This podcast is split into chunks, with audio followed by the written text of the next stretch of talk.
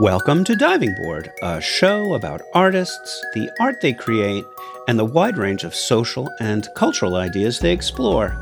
I'm Bill Valerio, and I run the Woodmere Art Museum, where we tell the stories of Philadelphia's art and artists.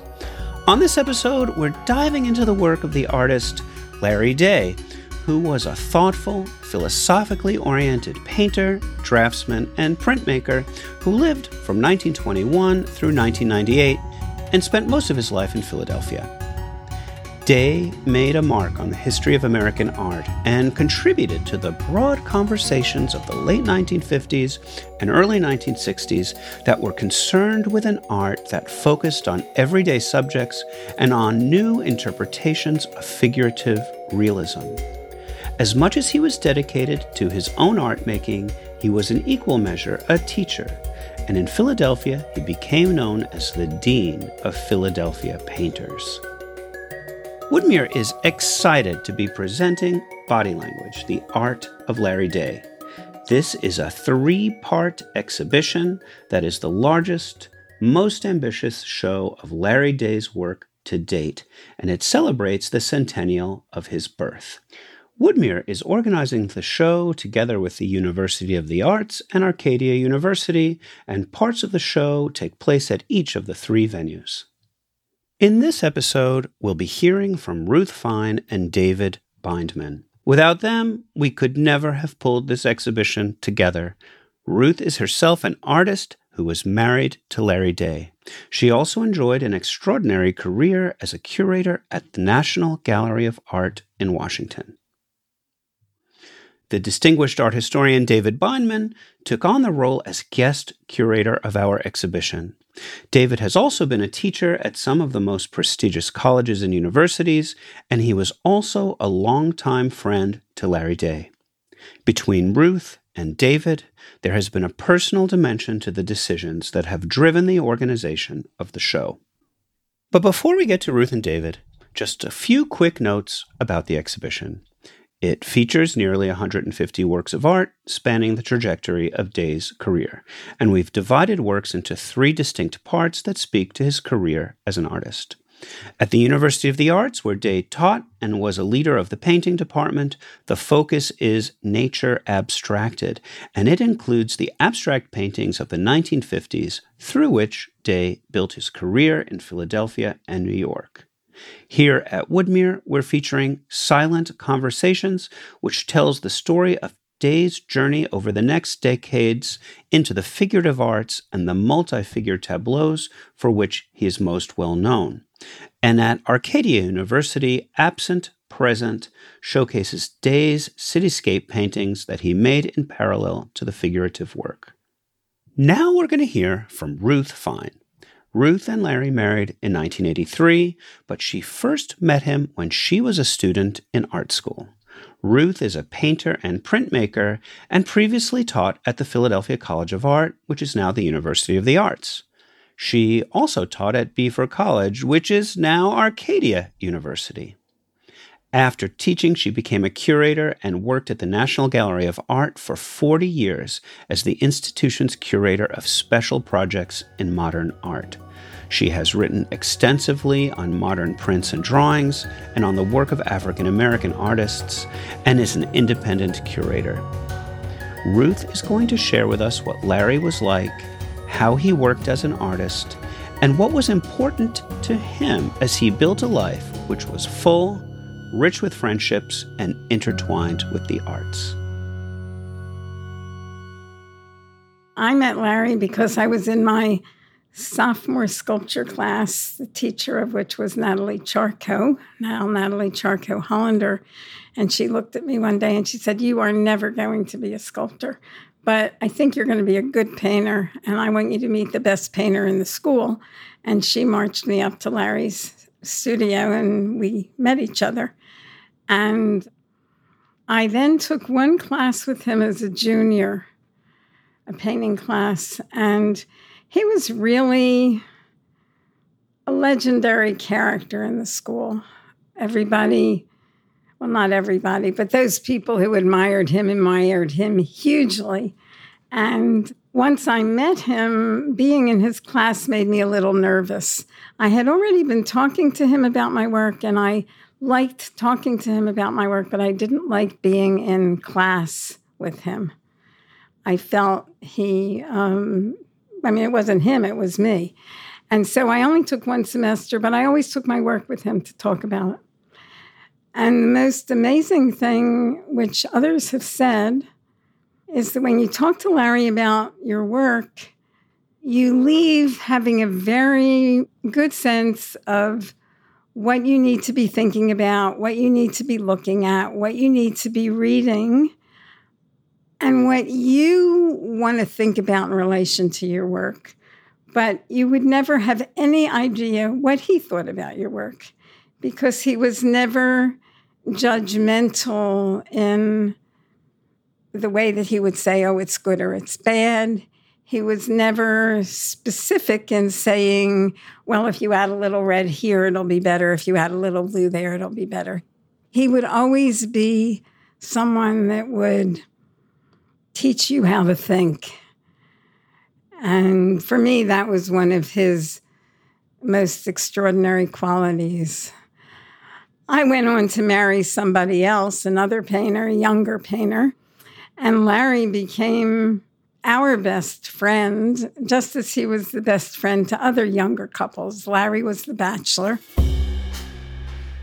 Larry had a huge curiosity, and his way of working was, in a sense, to prepare for working.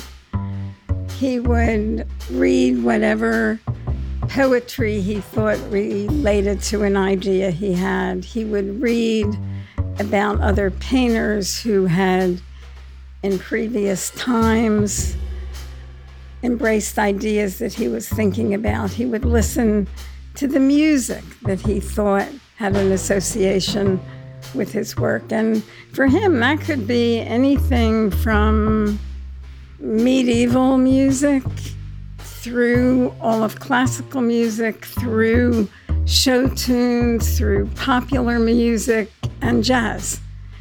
He was very, very, very interested in jazz as it developed and had a great library of jazz music. Larry came from a working class background. I doubt that there were many books or records in his home. He talks about reading the two volume biography of Keats and how he was the only person who took the second volume out of the library. But he was always, up until he went to Tyler, I would say he was isolated in his intellectual world. When he was in the Army, he was in the Pacific Campaign, and he was the librarian at Iwo Jima. And he would write letters home for the other soldiers because he knew how to express their thoughts in a way that made them comfortable.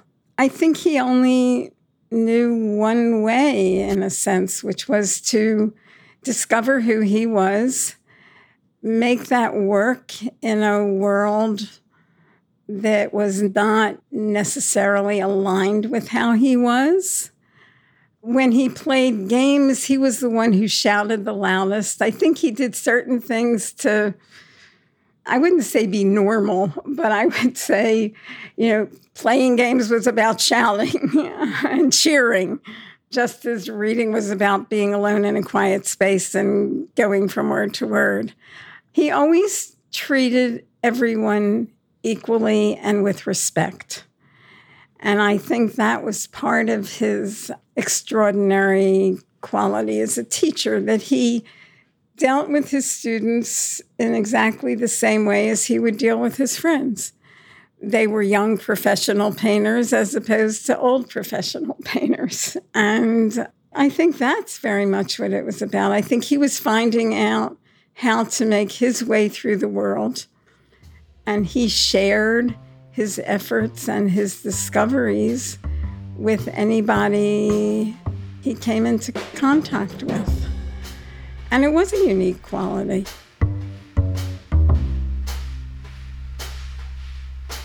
I think Larry believed the human imagination was of absolute critical importance in every field.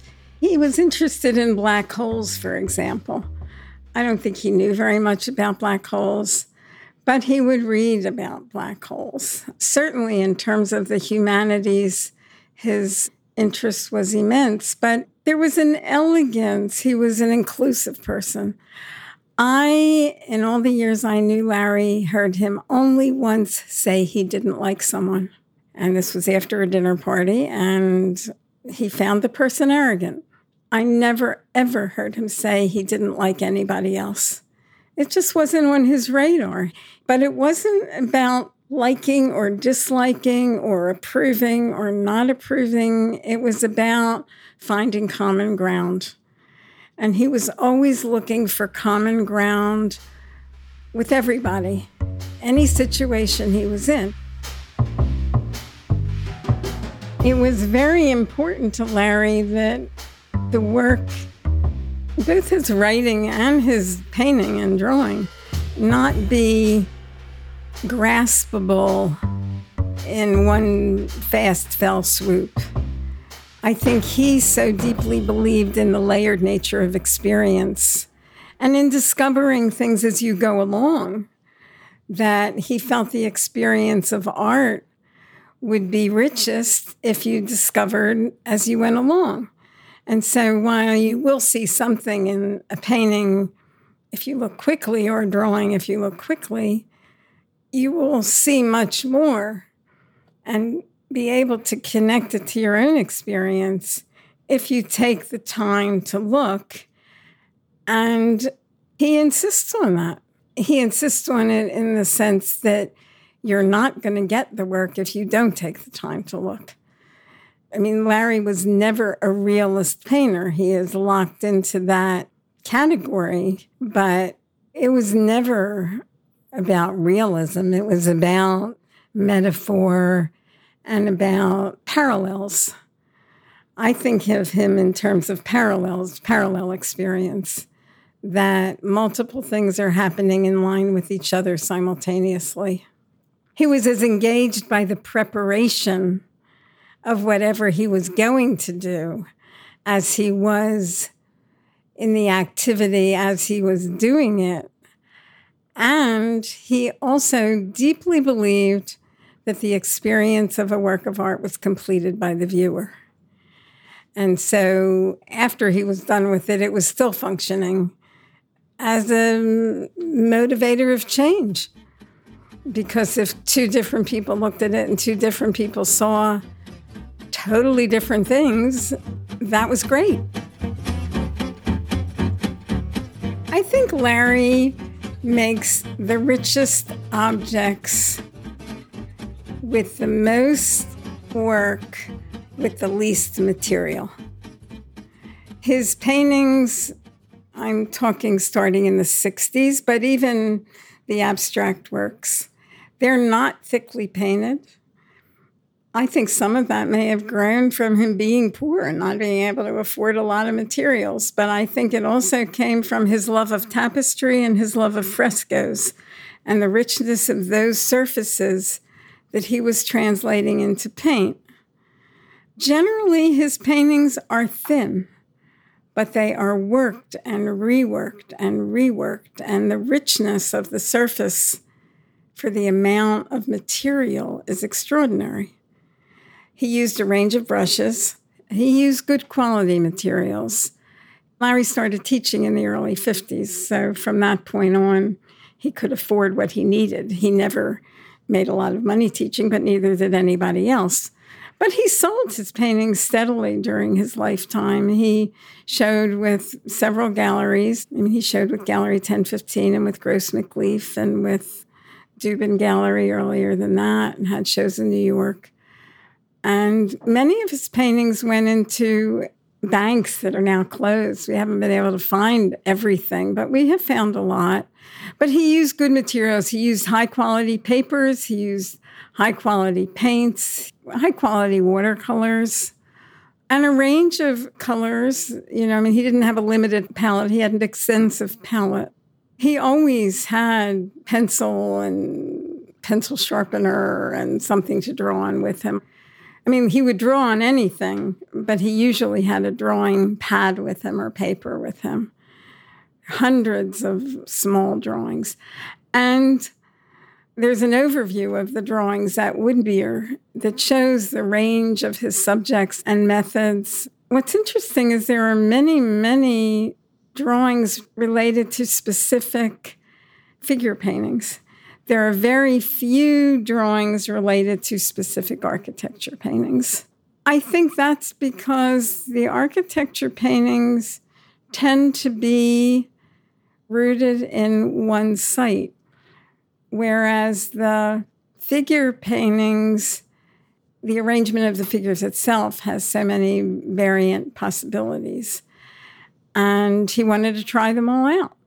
And I don't think it was ever, well, this is the right one, so this is the one I'm going to use. This is the one, I'm going to stay with this. At a certain point, it felt right, and he stayed with it. Do I think he thought it was the only possibility? I don't think he thought it was the only possibility. He also absolutely did drawings after the paintings were finished. I mean, people always think that drawings related to paintings were done before them, but they are not done before them necessarily. They're done during and after. And I mean, that's not true for Larry, it's true for many artists. Matisse said someplace that the only way to be original is to have sources that are distant in time or distant in place, that the generation immediately before you is part of you. And you don't have to think about them, that they're there. And so if you want to be original, you go away in time or place. I mean, in a way, that's what Larry did, but it's what people are doing today. It's fascinating. And also the return to the interest in the figure and certain surreal organizations of figuration of compositions. So I would think that people could be very interested in Larry's work today for that reason. He never was a totally abstract painter, but all of the paintings have a visual underlayer, a philosophical underlayer of abstraction. So I don't think of Larry as ever giving up abstraction, but as adding to abstraction. I don't think he shifted. I think he layered. And for the rest of his life, that was important to him to have that kind of layering. And there are many drawings, you know, little drawings that are just about laying out the abstract composition you know, nothing's in it but directional lines. I mean, issues of direction always mattered. The golden mean was important to him, uh, Fibonacci series. I mean, all of the kinds of mathematical systemic things that entered into artistic practice are in there. They're just not obvious. And you don't have to know that they're in there to get something from the work, but knowing that they're in there doesn't hurt. I think another way in which Larry impacts or parallels the interests of artists today can be seen in the many paintings and drawings of himself in the studio. So it's the act of being an artist and how does an artist fit into society would have been part of what was on his mind. The immense number of self portraits, even more than I realized, again, looking closely at many of the late drawings, how many have the self portrait in it. I mean, we have the series Tempi del Giorno, which is in the Philadelphia Museum's collection, that essentially is the times of day. And it's day by day is the name of the portrait they have at the Philadelphia Museum. I mean, he's in every one of the Tempi del Giorno drawings. So one could say maybe that was the forceful start of this engagement, I think. And the three studio paintings, the changes that will be in the exhibition and limit which is reproduced in the catalog. And then the third is at Hollins University. The many, many, many self portraits with his friends. But I mean, what's interesting is he's not physically in the poker painting. He's not physically in the conversation, which is in front of his house. His subjects are places he was. I mean, he was teaching at Penn, and we have two paintings that reference Penn. Many reference his Myrtle Avenue house. But again and again, there's his face, and many I don't have. I mean, he did a wonderful drawing of himself with the great printer Ken Tyler. And when Larry died, I gave it to Ken Tyler. So I've given many things to the people who I thought most logically should have them. But they were always the people he was with, plus him. You know, how do I fit into this place? And just zany combinations of places in these late drawings, but many of them will have his head somewhere in there. And what's interesting is it's very hard to find his signature. Early on, his signature was large. He didn't sign everything. Many things are signed when they went out, but many of the late drawings are signed, and it's a tiny little day that you really have to look for to find. So the insertion of the face and the hiding of the name. Does that mean something? I think it's pretty interesting that you really have to look to find the signature. It's all about discovery for him. Reading was about discovery, listening to music was about discovery. I mean, he conducted music, he had a conductor's baton and lots of scores. Music was not a background thing for him. I mean, if Larry was going to listen to a symphony, he was going to sit down and listen to the symphony, and he maybe was going to conduct the symphony, and he was going to think about the structure of the symphony in relation to the structure of the painting he was thinking about. I don't think of him as doing anything casually. He didn't play games casually. He didn't listen to music casually. He had strong feelings. I mean, he felt if you went out to dinner, you wore a long sleeve shirt under your jacket. He was very involved with decorum and appropriateness and proper. I mean, one of the biggest things that I think was hugely important is that he took things as far as they needed to go in order to be comprehensible to him and he hoped to others. He was never an illustrator. He was never trying to illustrate, he wasn't trying to make a metaphor, he was making a metaphor. And he had immense respect for the everyday. He felt that the everyday was as dramatic and important as anything else. So that, you know, its genre really, whatever its subject. He felt the ordinary was extraordinary. I suppose that would be, if I had to sum him up in a phrase, that might be what it would be. The ordinary was extraordinary for him. And now we're going to turn to David Bindman, a longtime friend of Larry Day and Ruth Fine.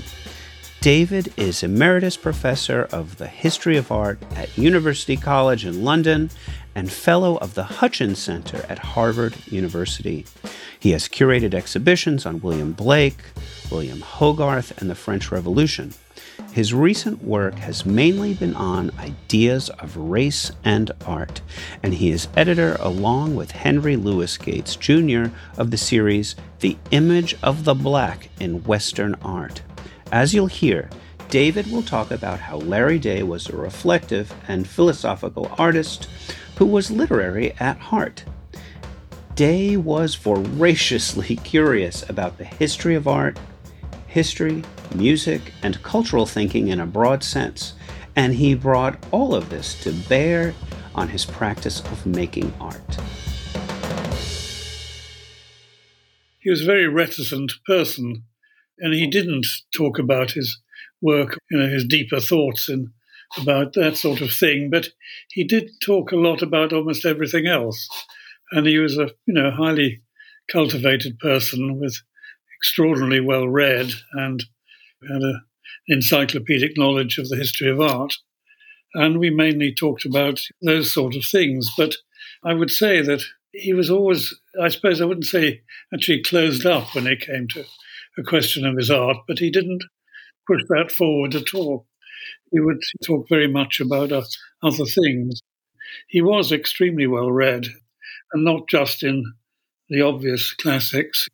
He read Thomas Mann and German classics and so on. He not only read people like Pound and Eliot, he also read critiques of them as well.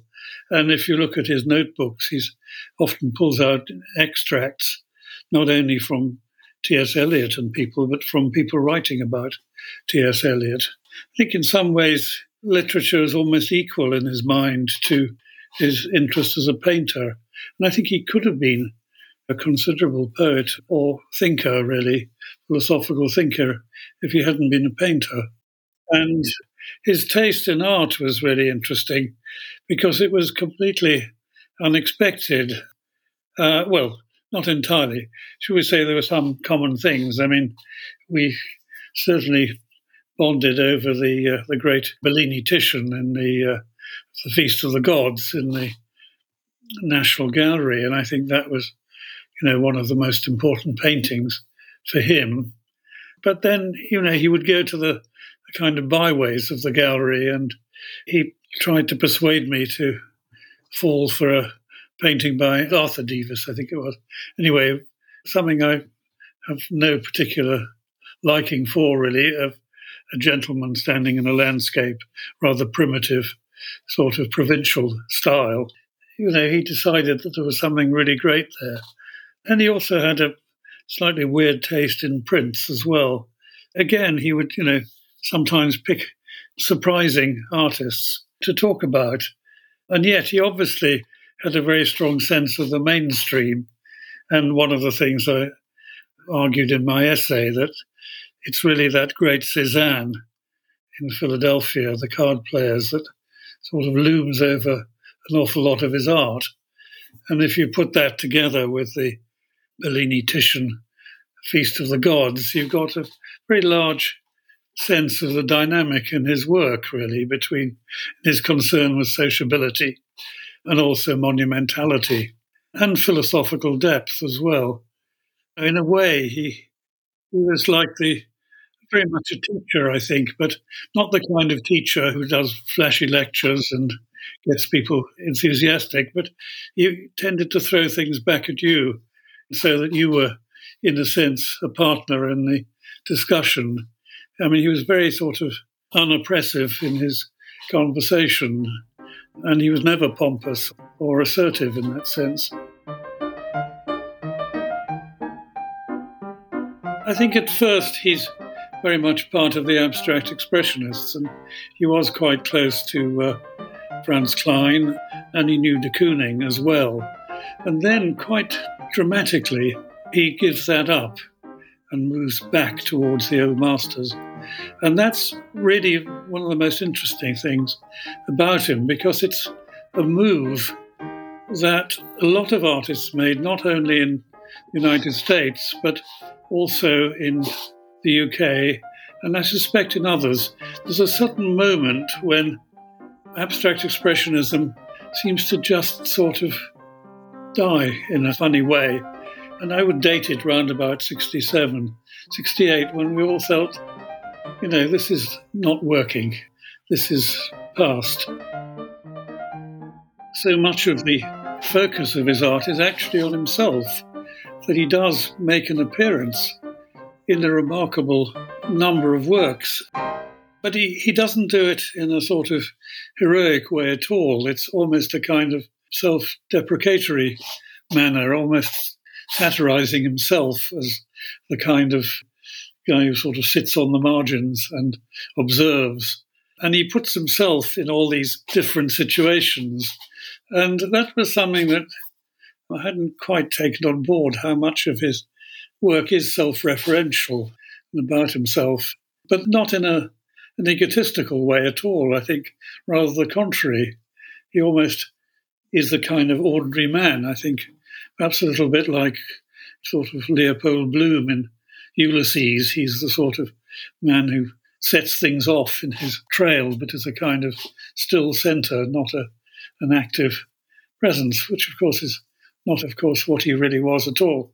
And I think also the role of sociability is very obvious in it, that it's so much of his art is about sort of ideas of community, I think, and even in the later drawings, those really quite mysterious works, you've still got the sense of communities interacting as well. I suppose the very sort of personal approach to the art of the past, he absolutely doesn't take an obvious route at all. He often pick on some quite, you know, obscure things. For instance, 18th century French sculptures come in. And his attitude to Italy is really interesting too, that I hadn't quite taken that on board. But of course, he was, in fact, uh, Lorenzo del Giorno, and he changed his name to Larry Day. And there is that sort of curious sense of Italy, both past and present. And he obviously is, you know, in love with the old master painters, but there's also an interesting sense of contemporary Italy, of the sort of glamour of Italian film stars, and also you occasionally get the odd gangster coming in as well. One or two paintings, quite surprisingly, that seem to be about Italian gangster culture, which is not at all what one would expect. And I suppose the thing that comes out is how much more complicated the pictures are than they appear at first. The relationships are complex and not at all readable first. And that sense of interaction of people, how mysterious it is in a way, is, is very strong, I think. As he was very aware, you know, painting is a form of artifice. And I, I think it's really also an expression of wit as well, you know, because he's creating these things and he's in some ways sending up the idea of the artist as creator and questioning it, the exceptional claims that artists have made or have made on their behalves. So he's very much in dialogue, I suppose, with different ways of thinking about the artist. And I think that he was a man of considerable wit as well. And I think that this wit does come out, often, you know, quite submerged, really. They aren't the sort of paintings that make you laugh aloud or anything like that, but they do, in a way, have a certain built in sense of satire, I think, but very gentle and very elusive. But it's, I think, there, yes. The first painting that I came to know by Larry Day is a large work called Poker Game. When I arrived at Woodmere in 2010 as the museum's new director, the painting captivated me on first sight. I knew this was an artist I wanted to know more about, and in many ways, the journey to the current exhibition started there and then. And David Bindman considers the poker game to be as powerful and interesting as I do. It seems to have everything of him in it. I mean, one of the things that's clearly very important to him is his relationship to earlier painting. And that's got so much of it in there. You've got, as I mentioned before, the the dialogue with Cézanne, but it also has the sort of sociability is very strong there too, because it's a group of card players that had a history even before he came into them, and still, I think, went on until very recently. And it was very much a sort of members only, but also continually renewing itself over the years. And that kind of, in a way, the actual, you know, the game itself was the probably the least important part of it, but on the other hand, something that they did hold on to all that time. And, you know, we know all about every single member of the group. So there is that sense of friendship, sociability, and of course also the monumentality and the structural seriousness of the painting and so on. You know, there are also sort of mysteries about it because the drawings, he's there all the time. And then when the painting is finally done, he's simply represented by an empty chair. So there's things going on there that I don't quite understand, but they seem very characteristic of his approach. Another, I think, very important artist for Larry, and that's Piero della Francesca. You know, that sense of the monumental figuration of figures that, you know, aren't shown as very solid, sculptural, classical. I mean, he's very much a classicist. And the tension between that, the sort of, if you like, the weight of history on art and then contemporary life as people live it, is something that he doesn't resolve and can't resolve and shouldn't resolve, really, because that's what drives the paintings on, I think. I suppose what it is, in a way, is slow art. It's not something that reaches out and grabs you, and it doesn't rely on one single effect. It's slow and it's also contemplative, but it's the sort of art that will never be popular, but will always have some adherents, I think, people who get a lot out of it and, and continue to do so. It's a more elevated idea of art than you get from a lot of quarters, put it that way. And on that final note from David, I hope you'll come spend time with us at Woodmere and get to know the work of Larry Day. Body Language, The Art of Larry Day, is on view at Woodmere through January 23rd, at Arcadia Exhibitions through November 21st, and at the Rosenwald Wolf Galleries of University of the Arts through December 3rd. For more information about visiting, head online to woodmereartmuseum.org where you can also find out about lectures, gallery talks, art classes, and music events taking place in conjunction with this and with other exhibitions. And please be sure to stay in touch with us on social media at Woodmere Art. Diving Board is produced by Stephanie Marutis of Cuvenda Media and mixed by Brad Linder. I'm Bill Valerio. Thanks for joining us.